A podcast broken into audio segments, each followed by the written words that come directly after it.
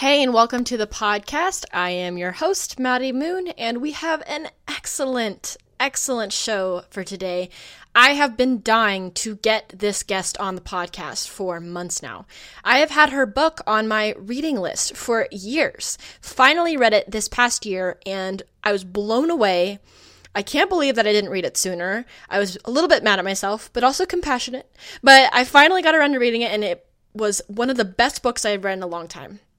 Today, we have on the show Kjerstin Gruys talking about her book, Mirror, Mirror Off the Wall How I Learned to Love My Body by Not Looking at It for a Year. Yes, that's right.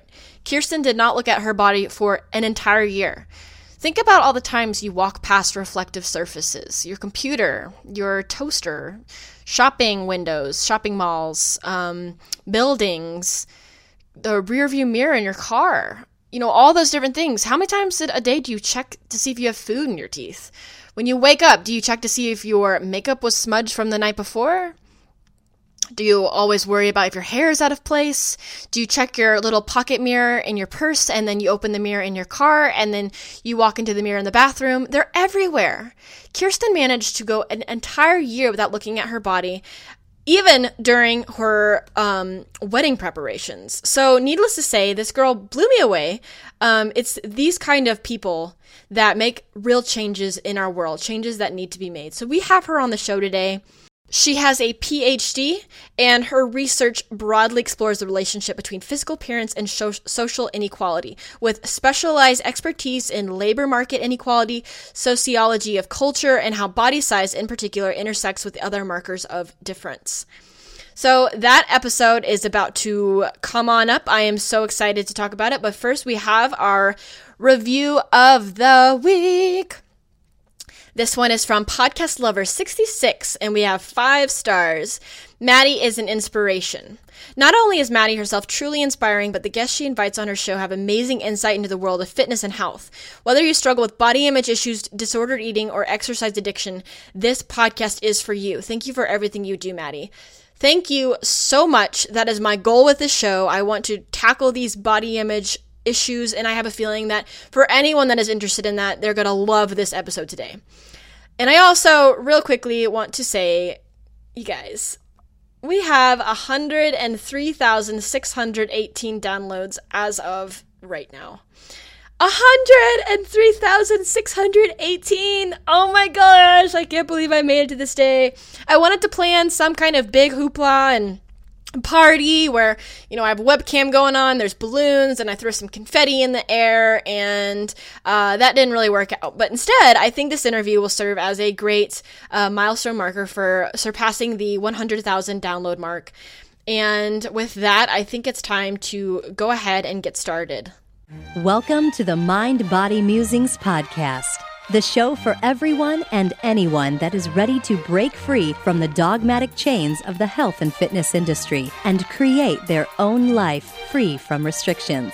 Now, introducing your host, Madeline Moon a former fitness model gone sane, and the author of the popular self love book, The Perfection Myth. If you dig the show and you're looking for more insight on how to stop food and exercise from controlling your life, check out her website, maddiemoon.com, and grab your free guide. If you're ready to end dieting once and for all, it's time you learn how to pursue real health instead. Enjoy the show.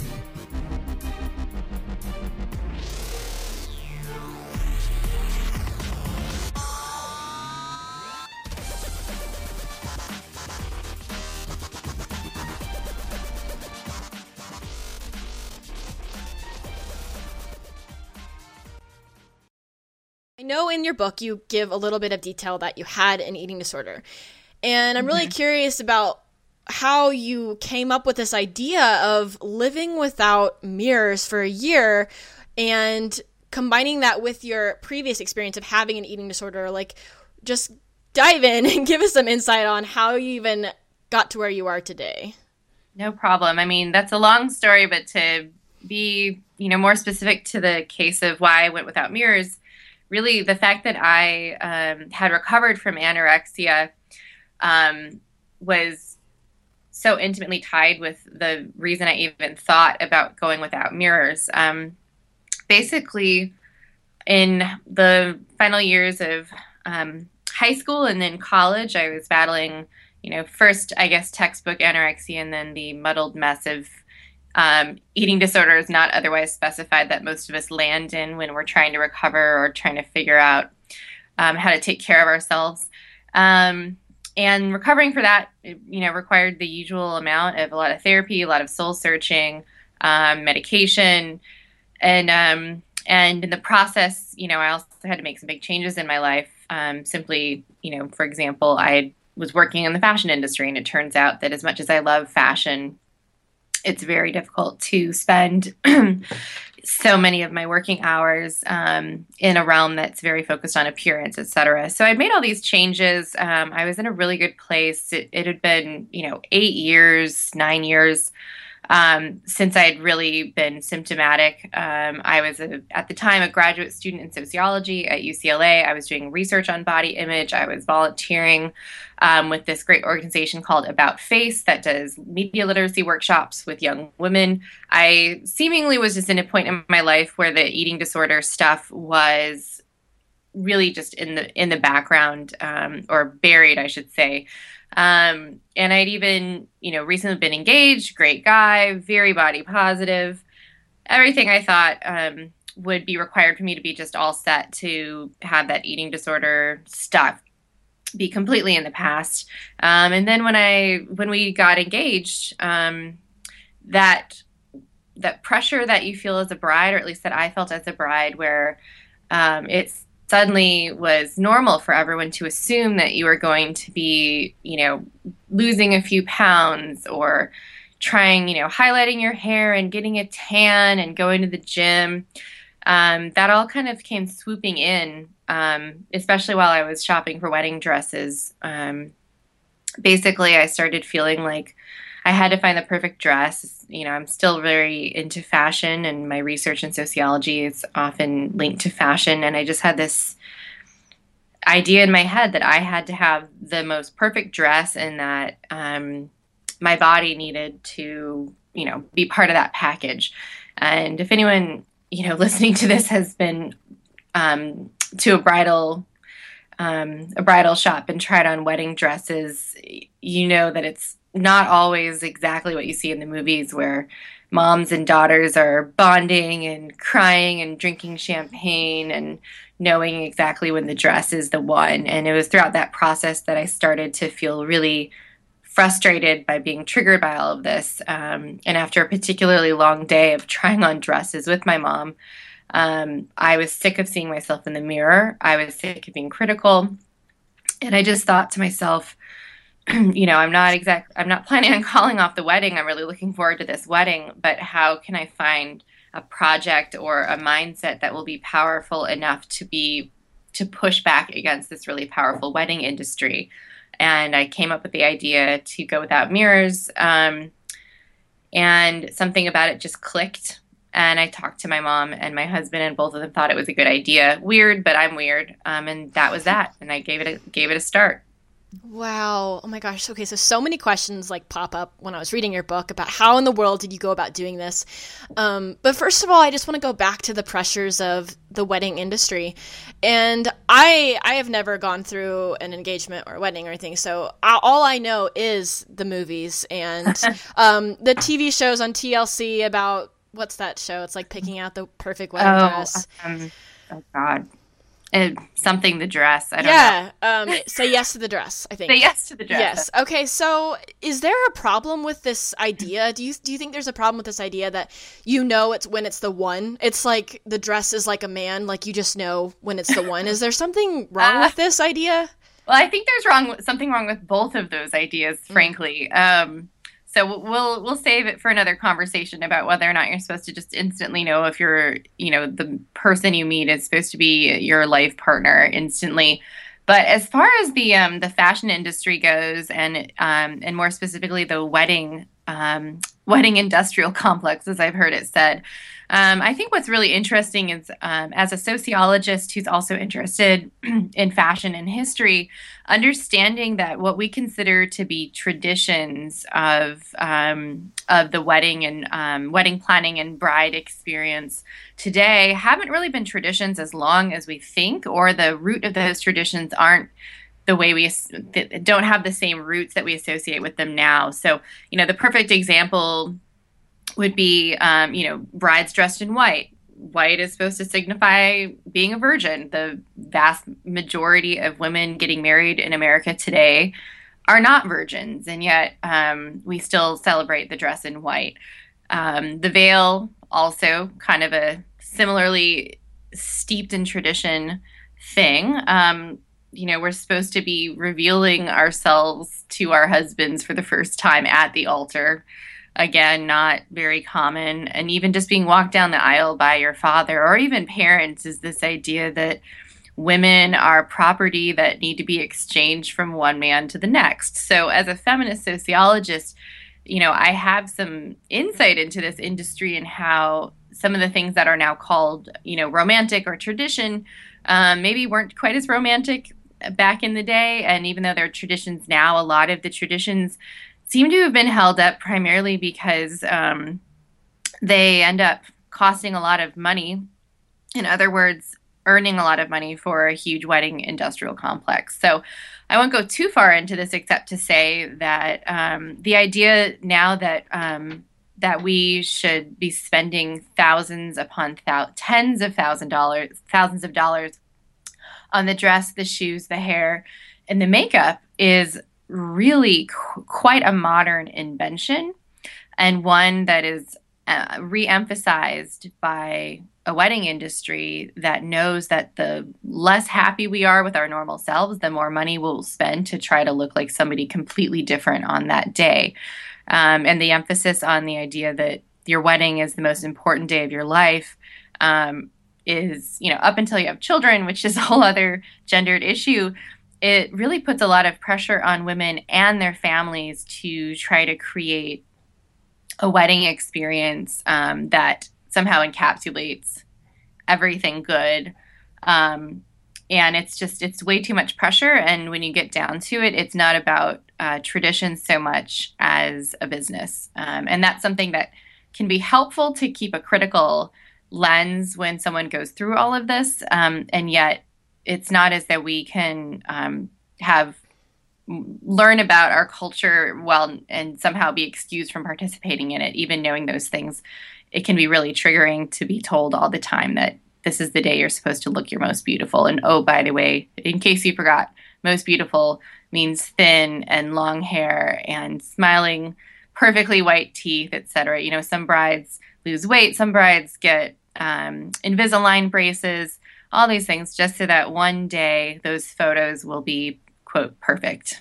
Mm, wow that's like all very fascinating coming from um, like the fitness industry and being able to see how many similarities there are within the magazines and the pressure like fitness equals this your bride equals this and i've never really even thought about how this same issue is you know converted into all these different areas like for brides. And yeah. um, it's it's just really fascinating to hear it from someone who's gone through it and not fallen into it and how you can see clearly um, where the lines are just really blurred. Well, I wouldn't say I didn't fall into it. It's that when I started falling into it, I, you know, thankfully had had enough, um, you know, self awareness at that point to realize that what I was falling into was turning me um, towards a past that I knew was dangerous and unhealthy and unhappy.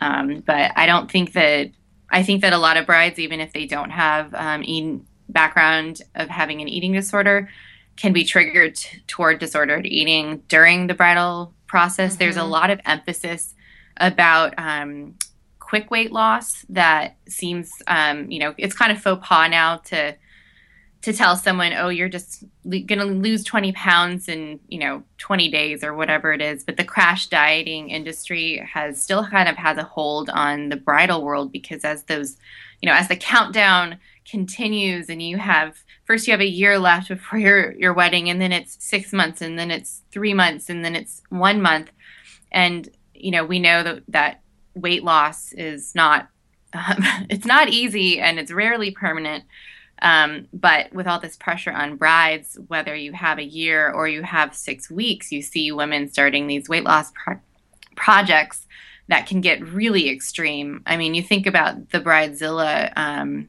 stereotype. Well, I wouldn't be surprised if a lot of that was simply because these women are so damn hungry. Right. Yeah. So let's get, um, switch gears a little bit because I want to talk about your first week of living without mirrors. And correct me if I'm wrong, but also reflective surfaces.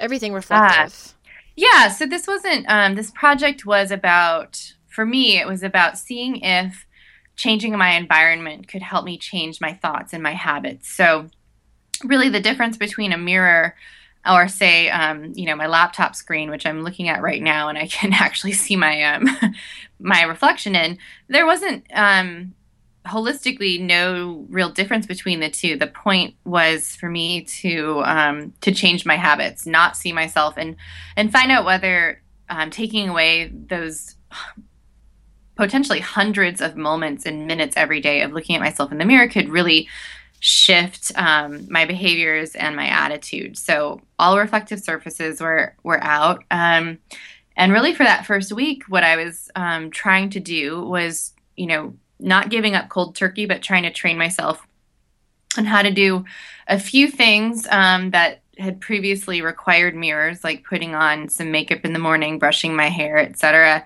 Um, and then to figure out um, how many mirrors or reflective surfaces I would have to avoid on my average um, day going from home to work and back. Okay, so I know that you were um, passing like what were they like buildings that were reflective? Yeah, when you were going to work? yeah yep. shopping. So on those moments did you just have to look away? You just turn your head? Yeah um you know at first i had to look away um and i will you know people say how is it possible that you never saw yourself? And and i'll actually say that throughout the year even after i had kind of mastered this look away um instinctively i saw myself every day. You know, I saw a glimpse of myself out of the corner of my eye, um, or if I, you know, bumped into or was about to bump into something reflective. The difference is that I had um, trained myself to not look. Um, and the easiest comparison I can give to that is the way that um, most of us have a few times in our life been walking down the street um, and we see someone walking towards us who we know but who we don't want to engage with in some way. And so you see that person immediately recognize who it is and suddenly avert your eyes as though you haven't seen them. Um, and that's pretty much the instinct i had. If i ever saw myself in the mirror or in um, my reflection anywhere. So this pop this question just popped in my head but there are two different types of um, ways to go about this that i've heard. You know there's not looking at your body which is the approach you had in this book which is yeah. avoiding reflective surfaces. And then the other one is loving your body more by looking at it more and by like looking at other bodies that are different shapes and sizes. Um, there's nothing wrong with that approach either of just like one thing that i highly recommend to people is to like touch their body more to meditate and like feel their different body parts and what what do you think are the the what's the biggest difference between the two different types of looking at your body more whenever you know you want to look away cuz you're not your case but in other people's cases if they're disgusted with their bodies and they just want to look away cuz they don't like it versus looking away cuz you do like it and you do want to like it. Does that make sense? Absolutely and actually this is one of the things that um I had to tackle when I was thinking about this project because it is very different. Um, you know, we've talked to, or I've I've spoken with professionals who really use mirrors quite a bit in their therapy with um, women and men who have body image issues. And what's interesting is that when we think about body image, there really are two aspects of body image that combine to um, to kind of make the whole picture. And the first one is your feelings about your body or a particular body part in the sense of are you happy about them? Are you upset about them? Um, good, bad, um, proud, disgusted, etc. So we have this range of feelings, subjective feelings that we have about our body or particular body parts. And that's one level of our body image. And the other level of our body image, which I argue is actually more important and more powerful to think about, is the extent to which we care about those feelings or the extent to which those feelings about our bodies, good or bad, how much of our entire self esteem or self image is wrapped around our body and our feelings about how we look. So, for example, and this is kind of an interesting contrast, you know, I if every little girl in the world, you know, thought she was a three out of ten um, in terms of beauty, but none of them cared at all, I would consider that a world with pretty healthy body image. Um, whereas a lot of um, the talk we hear about how to have good body image or positive body image is all about just convincing ourselves that we're beautiful um, and that we should, even if we don't look anything like what our culture holds up as beautiful, that we still need to find a way, searching our souls and doing meditation and and getting in touch with our bodies, that we need to find a way to feel beautiful. And I think that both of these things are important, but considering the again this like multi-billion dollar beauty industry which is so invested in making us feel like shit um, it's it can be a lot more powerful to say hey guess what um, I want you to feel good about your body. I want you to be satisfied with your body. But if you don't feel like a supermodel, that's no problem. Um, you just have to realize that not looking like a supermodel is is not a huge deal. You know, look around. There are lots of happy and healthy people that find love and have jobs and have hobbies and interests who don't look like supermodels. In fact, the supermodels don't. Um, so this project was less about looking at myself in the mirror and thinking you know, waking up one day and thinking I'm beautiful, um, whereas like a year previously I didn't. Um, that's something that I worked on quite a bit when I was younger. What I needed to do, especially in being faced with this wedding industry um, situation, was to decide that what I looked like um, was less important, and that's what avoiding mirrors did for me. Okay, so the goal was more of to not put so much emphasis on beauty instead of trying so hard to make yourself feel pretty. Exactly. yeah, I think you said that much better than I did. mm. Okay, that makes a lot of sense. Um, yeah, because actually, I don't want to get too off topic, but recently I was talking with someone who, you know, there's a there on when you go on Facebook, there are a lot of the campaigns for people who are not known to be beautiful by the rest of the world because they have some kind of disorder or a, a syndrome or something. Or um, simply just they're average looking.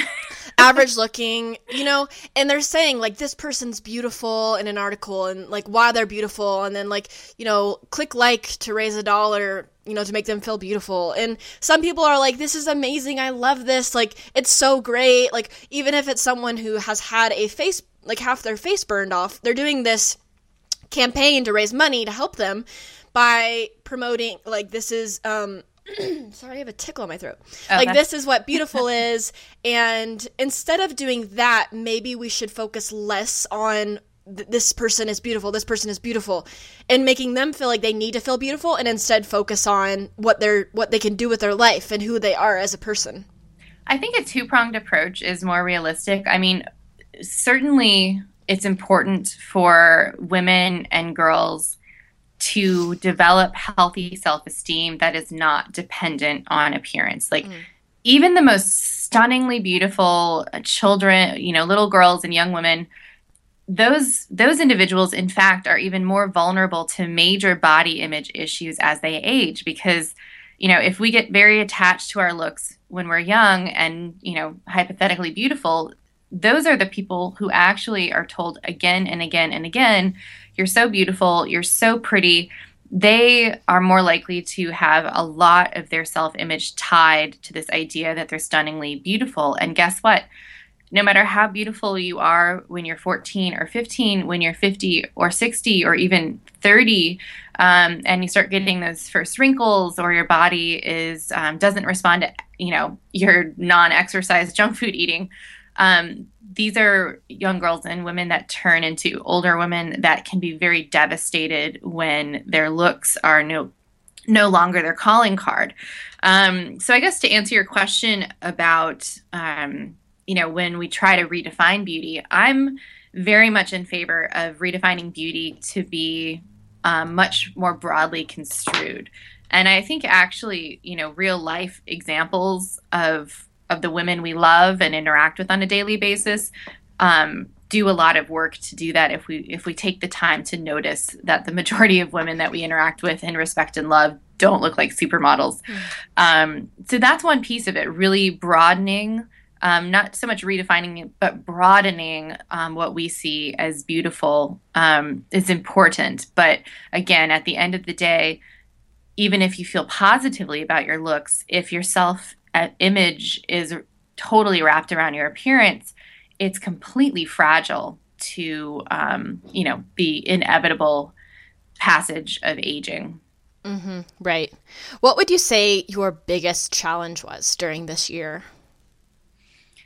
The biggest challenge, um, well, I mean, it's kind of obvious. It was actually just really hard to avoid seeing myself. Um, and there were a few times um, throughout the year, maybe two or three, I think I write about them in the book, where something happened and I just ended up seeing myself. Um, and actually looking. So I had a few um, few like slip ups, I guess you could say, in the meantime um, or during the process.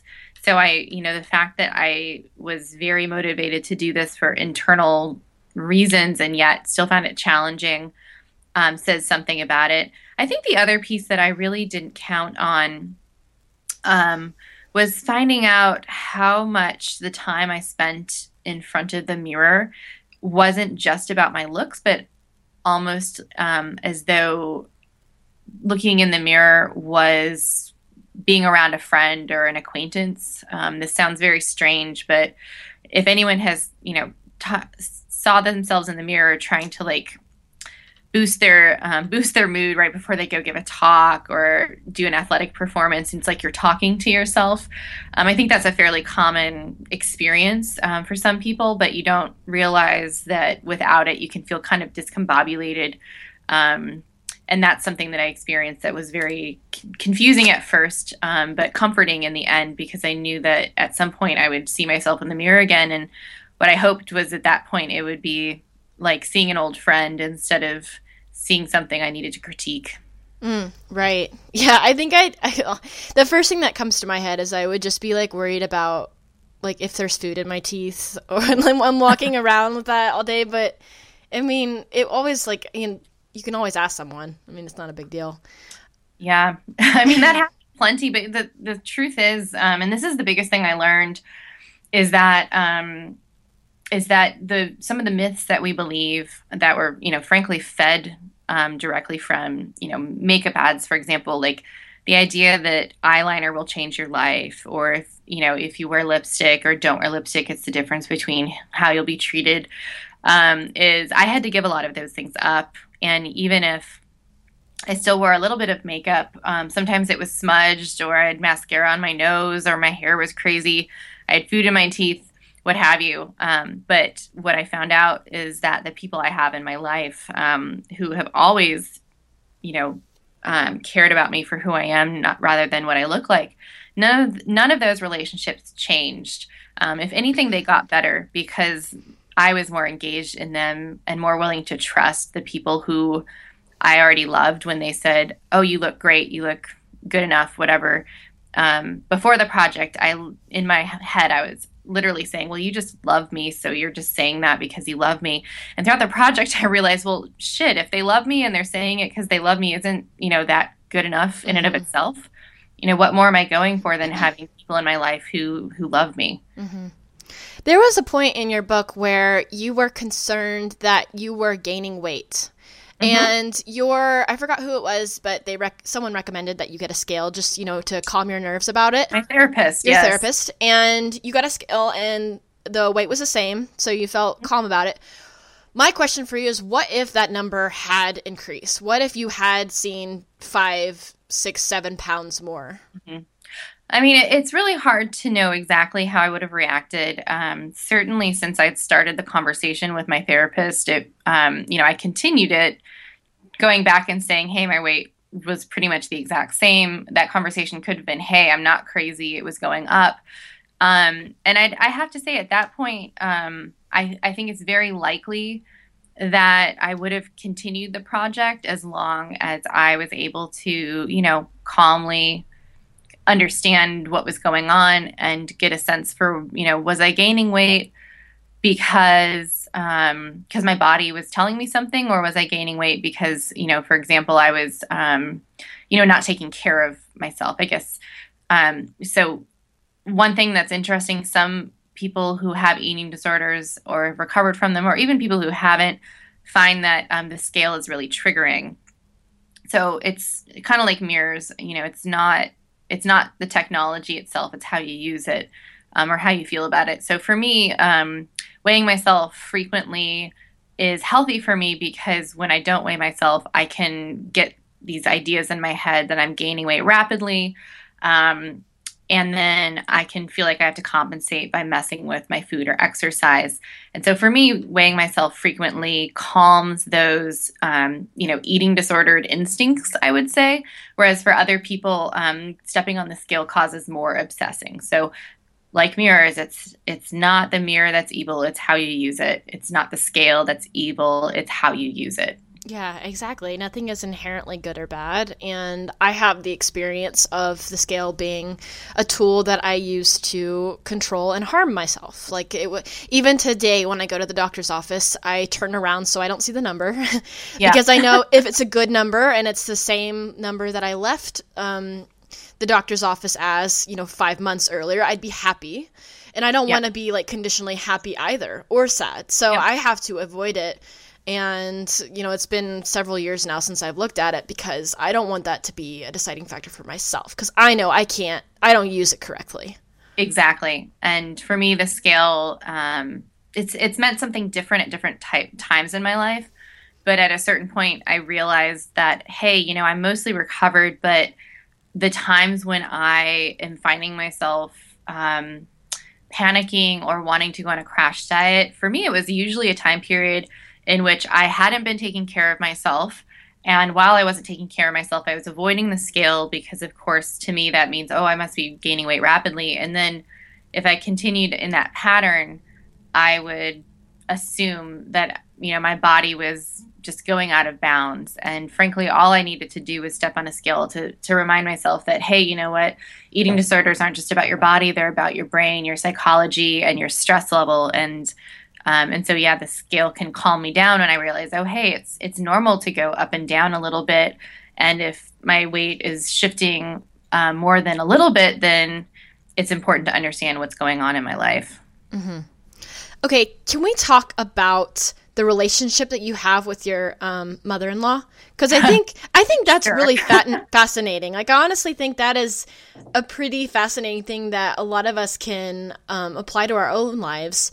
So explain y'all's relationship and some of the stuff that you covered in the book. Okay sure. So um you know not to just repeat you know really overplayed um stereotypes about mother-in-laws, but I do have a challenging relationship with my mother-in-law. Um, we're very similar in certain ways. We have very strong personalities. We're not afraid to speak up. Um, we're not afraid to take charge.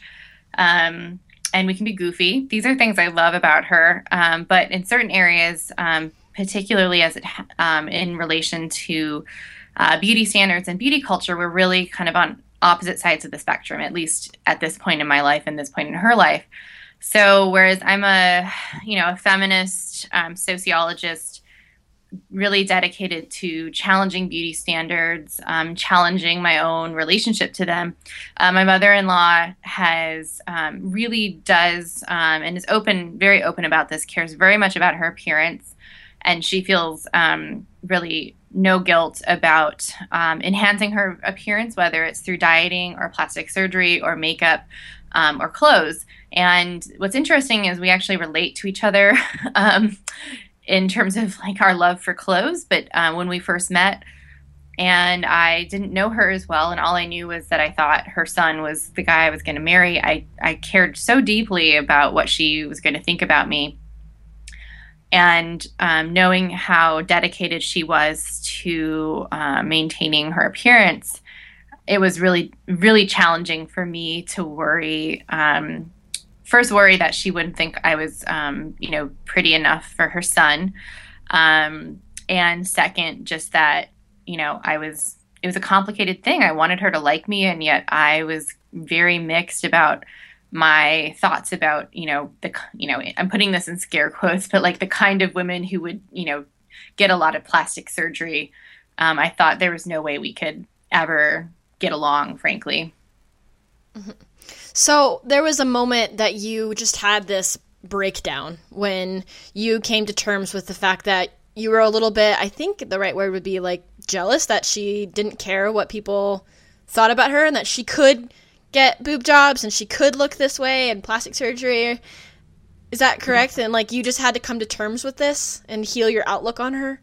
Yeah, I mean, I you know, I had some assumptions that um, you know, women who spend that much money or, you know, in some in some ways really risk their health by, you know, going under the knife. Um, and you know, they I had these ideas that they did it because they weren't critical of beauty standards and they did it because they were dependent their entire self-esteem was dependent on you know what men would think about them um, that there were better ways to spend the money and so on um, and at the end of the day, what was interesting to find out is is that my mother-in-law, um, when I finally just talked to her about it, because it, she's actually very open about it. And, you know, some women will have plastic surgery and deny it. Um, oh, I just got a lot of sleep last night. But she, you know, was very open about it. And um, when I talked to her about it, um, she let me know a few things. One of them was that this is something that she did for herself. And I didn't fully understand that until I wrapped my head around the fact that no one in her life was telling her um, that she needed to have plastic surgery, um, including her husband, that this was something that she felt that she was doing um, on her own for herself. And also, um, that she felt very strongly that people should know. And she, you know, she even said, you know, I don't think it's fair for me to go get plastic surgery and show up at a party with all my friends and everyone knows something is I've done had something done and no one knows how to talk about it. Um, so those things were interesting to be like, wait a second, um, these ideas I had about plastic surgery that women do it without thought and and that it's like cheating the system because they'll look great and then everyone else thinks they have to live up to it not knowing that it's plastic surgery. She really challenged those assumptions i had. Um, but the final piece was finding out that the way she was raised by her own mother really shaped the way she viewed her body. Um, and in this case her mother was very critical really withheld affection in some ways um, and you know told told my mother-in-law when she was a little girl that she was too skinny and nothing looked good on her. Um, and and so that history this Im- imagining my mother-in-law who to me was very intimidating as a little girl being told over and over again that she wasn't pretty um, it made me realize that i'm not there aren't two sides. It's really the same culture that affects us all. Um, and having women um, be open about their experiences is really where we find so many similarities. Um, and you know, this is just an interesting tidbit. Is on my mother, my mother-in-law Sherry, um, her mother um, passed away in the um, within the last year of cancer, and it was literally on her deathbed um, that she told Sherry that she was beautiful um, on her deathbed. And so my mother in law, Sherry, just, I mean, literally the first time she could ever remember being told that, um, you know, had to say goodbye to her mother, um, who was, who was pat in, you know, on her deathbed, as I mentioned, but it still did have that moment that ended up being so meaningful to her. Um, and that was a really beautiful story to hear her tell. Wow, that is so powerful. And like I'm, I'm I feel so grateful that happened that she at least got to hear that. Um, Me too. And it was, you know, she she just cried all she cries all over again every time she tells that part of the story because it was such a fundamental shaping relationship for her um, experience of you know having a body right mm-hmm. do you have any tips or um, suggestions for people that look at other people. So it might not be their uh, mother in law, but say someone is on social media and they see someone that has abs and they're super lean and they want that, and but they also don't want that because they're trying to go in a different direction of um, body positivity and accepting the way their body is now. But they look at this and they're just conflicted and they're angry and they're they want what that person has, but they also want to make a new movement what kind of tips do you have for those people? Is it just um, being firm in your current beliefs and the direction you're headed and knowing that it is going to a healthier place? Or is it asking this person the why and digging mm-hmm. deeper into why they are the way they are? What, what do you recommend? That's a complicated complicated question and I think the answer has to be different depending on the person and where they are in their own journey of self-acceptance or mm-hmm. um, really figuring out what what feels authentic or like the right healthy path for them. So the quick answer is that um, if it's if it's a form of media, whether it's Instagram or the Victoria's Secret show, um, I tell everyone assume that every single thing you see on a screen or printed, etc., is in some way photoshopped or at the very least filtered. Mm-hmm. Uh, and that kind of helps me and others, I hope, remind themselves that these images are constructed and that even if you know we think we're looking at an everyday person um, they're they can take 150 pictures of themselves and they choose which you know two or three to actually po- uh, post online. Likewise all these um, magazine ads and images that we are comfortable saying they're all photoshopped but sometimes we don't appreciate just how much. So basically anytime you see something in a form of media it's constructed and edited and that you know should give us some direction in saying hey just don't compare yourself to what's in the media especially when we don't know what happened to go into that look. Um, that said i think it's really important to spend more time um, looking around and really appreciating the diversity of bodies around us body types fashion um, personal style etc that we see in our everyday lives and when we actually we see real human beings and interact with them and get a sense of what their lives are like um, that's when we can have a healthier understanding of the fact that a lot of the most beautiful people we know um, perhaps spend a huge amount of time maintaining their looks. Um, there might be some exceptions to that and you know you know good for them that's great. But it's the real people in our lives that can get shape um, a healthy understanding of the variety of bodies and looks um, and lifestyles that go into those looks. Mm-hmm. That brings up a really good point because when I think about my own usage of Instagram, that's a big part of you know my business is helping people to um, purge from social media accounts that aren't healthy for them to look at to know that they are filtered or they are photoshopped. But when I think about it, even I still do that. Like I still have my favorite filters and I have my go-to filters and I wonder if maybe to some degree I'm part of the problem as well. I don't post pictures of my body, I post pictures of things and mm-hmm. what I'm doing, but still I'm using them. So I wonder if that in itself is still something that I should hold back from because I, I mean I know like pretty pictures equals more followers, you know, more people like yeah. being exposed to your brand. So I don't want to be a part of the problem. I want to be the solution, but I also want to get the right people on my page and to my stuff and my podcast, if that makes sense. I totally get that. And especially, you know, as someone else who has at times been like marketing myself or my book, um, it can be difficult to think, hey, you know, I know that my words and my writing are 100% what I stand for, but, you know, what if what if simply by you know putting on a little bit more makeup more people will be willing to listen to me? I think those are really common um, questions that um, women in the body image world ask themselves. And it's we're not stupid to ask ourselves these questions. Like we we're critical of this world because we know how how high stakes it is. And i think one thing that i find interesting and i can say again like my mother-in-law is kind of a role model for me in this way is that it's the most powerful thing can be just to take the you know take the curtain away um, and see that you know the all powerful Oz is actually just some dude pulling cranks um, and so you know just a simple thing like putting um, under your Instagram putting uh, naming what filter you used, right?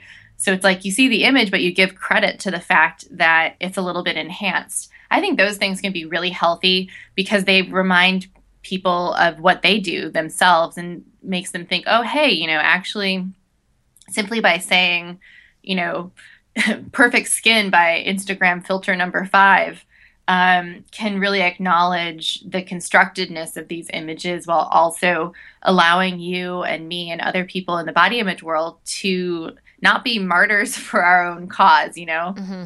Yeah, that's a great point.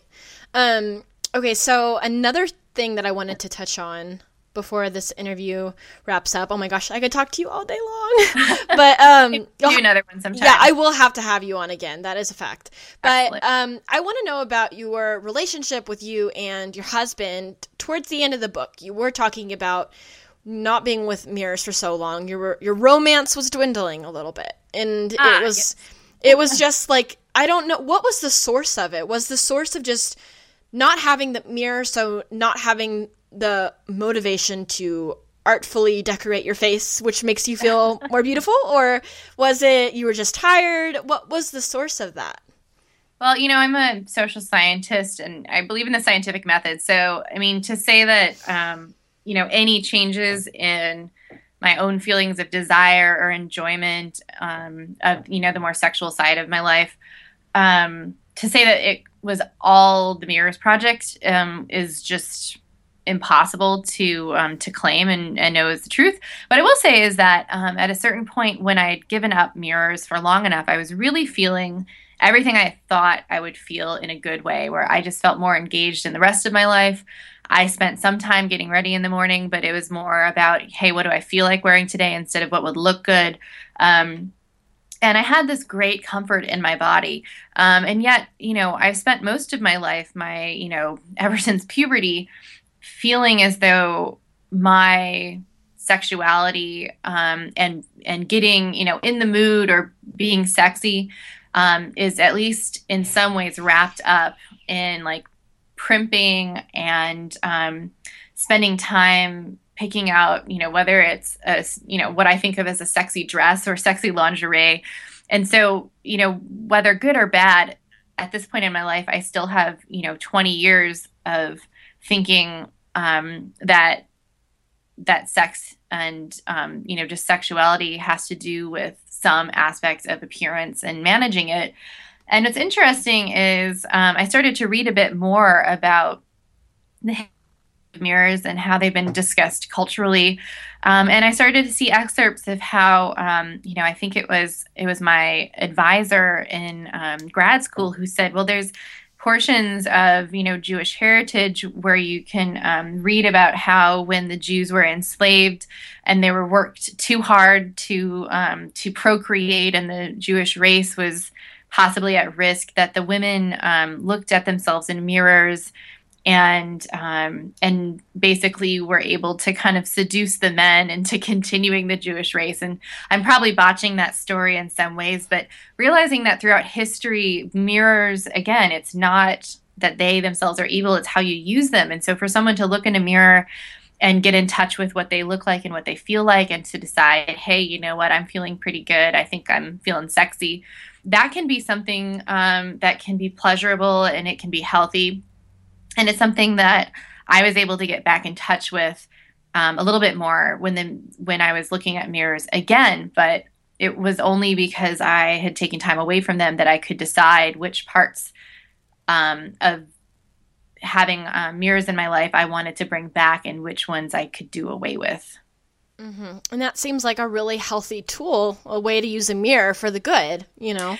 Yeah, I mean, there's a language I use in my book that I find really powerful is that, um, you know, for a lot of us, the time we spend in front of the mirror is about um, covering up flaws, is about thinking if I don't spend this time, um, I'm to look ugly or um, people are to think bad things about me. Um, but really, a lot of the things that we do in front of a mirror, whether it's washing our face or putting on lotion or putting on some makeup, if we just shift our mindset a bit and start asking ourselves which of these um, seeming routines of beauty can actually start to feel like rituals of self care um, that we do for ourselves um, rather than out of fear of how others will view us. That kind of uh, mindset and different framing of beauty practices can be a really good place to kind of check yourself at any point in time. And for me, um, now I do ask myself, am I putting on this makeup because I feel some pleasure out of it and I'm feeling creative and good about myself, or am I doing this because all I can think about is the zit I woke up with? Um, and this is just something to think about um, and just thinking about it and being more conscious of, um, you know, whether what we're doing is a habit or a self care ritual um, can really help us along that path of feeling um, having a healthy relationship with our bodies. Yes, that's beautiful. So I think that is an excellent place to wrap up. I do have a um, quick fire round of questions I'm going to ask you, but before we get to that, um, do you have anything else that you would like to share with my audience? Mm, not really. Um, I just, you know, if anyone is interested in more of my thoughts on these issues, please find my website. It's um, kjerstingruys.com. I'm sure you'll spell it out somewhere on your website. So, you know, reach out if you're interested in more, more conversation. Yes, I will have all of your links and I will have a link to your book on uh, maddiemoon.com slash MBM54. So you can go there and you can get the book because the book is honestly okay. So I did a shout out like on my social media when I was reading your book and I was like this is the best book ever and then oh, a few of my great. a few of my clients got it and then some of my friends got it and we have this like big old fan club going on because we are oh. obsessed with the book I'm not even kidding like I have had some of my clients send me questions in to ask you because they're and some of them I did ask in our interview but I just think what you did was really powerful and it made me think a lot because I don't know if I would do something quite like that, but that is what changes the world. That the, these kind of actions and stories are what makes people think and really question the way they live and their motives behind things and how they can make their own lives better and their own body image better. So I just want to say thank you for what you've done and for writing a book about it and for coming on my show to share with everyone. Well, you're very welcome, and thank you for those kind words. It's really, um, it's really meaningful to hear that the story resonated with people. Yes, certainly. So the the questions I'm going to ask you, are you ready for them? There's only a few. I think so. I think you'll be good. I, these are like quick answers. Yes, yes. Okay. They'll be, they'll be easy. They're questions that you probably already have the answers to. Sure. okay, so number one, if you were gonna have a last meal, what would your meal be? Thanksgiving. Ah, oh, yes. Okay. Current book that you're loving or reading? It's called Dietland by Sarai Walker, and it's amazing. Okay, so I'm pretty sure that was my last guest. She recommended she was reading the same one. It's um Isabel Foxen Duke was just talking about that book and said it was amazing. So I've got to get yeah, it now. Isabel's great. I mean, the thing I love about the book is that it it's like Fight Club crossed with like the with um the beauty myth. It's so cool. okay, I'm gonna get that next. All right. Um, what is your go-to fruit? My go-to fruit. Oh, that's tricky. Depends on the season. Um, bananas are the easiest all year round, but I'm a re- I love cherries in the summer. Okay, cool. Um, go-to band or artist? Oh, that's horrible. I'm like I'm like I, would still be listening to Ace of Ace of Base if I didn't have Pandora. So um, let me see. Pandora Station right now is the Fall Out Boy Pandora Station. If that's an answer. okay, that was my first concert I ever went to. I was obsessed with Fall Out Boy. There's no judgment there. Fall Out Boy is no amazing. Word. That's great. That's awesome. Um, animal favorite animal. My cats. Color. Green. City. San Francisco. And last but not least, your favorite way to de stress at the end of a long day? Oh, um, probably a glass of wine and a good, um, like crime drama, preferably with a strong female lead. Oh, I love it. Who's your favorite crime drama author? Oh, that's really hard. Um, so in terms of books or um, or TV shows? Oh, TV shows. Okay, TV shows. I've been really um, into actually this uh, it's a Danish show, um, and it, it's called uh, Dicte, D I C T E, and it follows um, a woman who's like a crime reporter who always gets entangled in these like crazy crime mysteries. So that's one of them. Um, and of course, there's SVU. Olivia Benson will always be in my heart. okay, awesome. Those are great. Um, thank you again so much for coming on to the podcast. I can't wait to have this episode up and running, and it's been such a blast. We'll have you again. Sounds great. Good talking to you.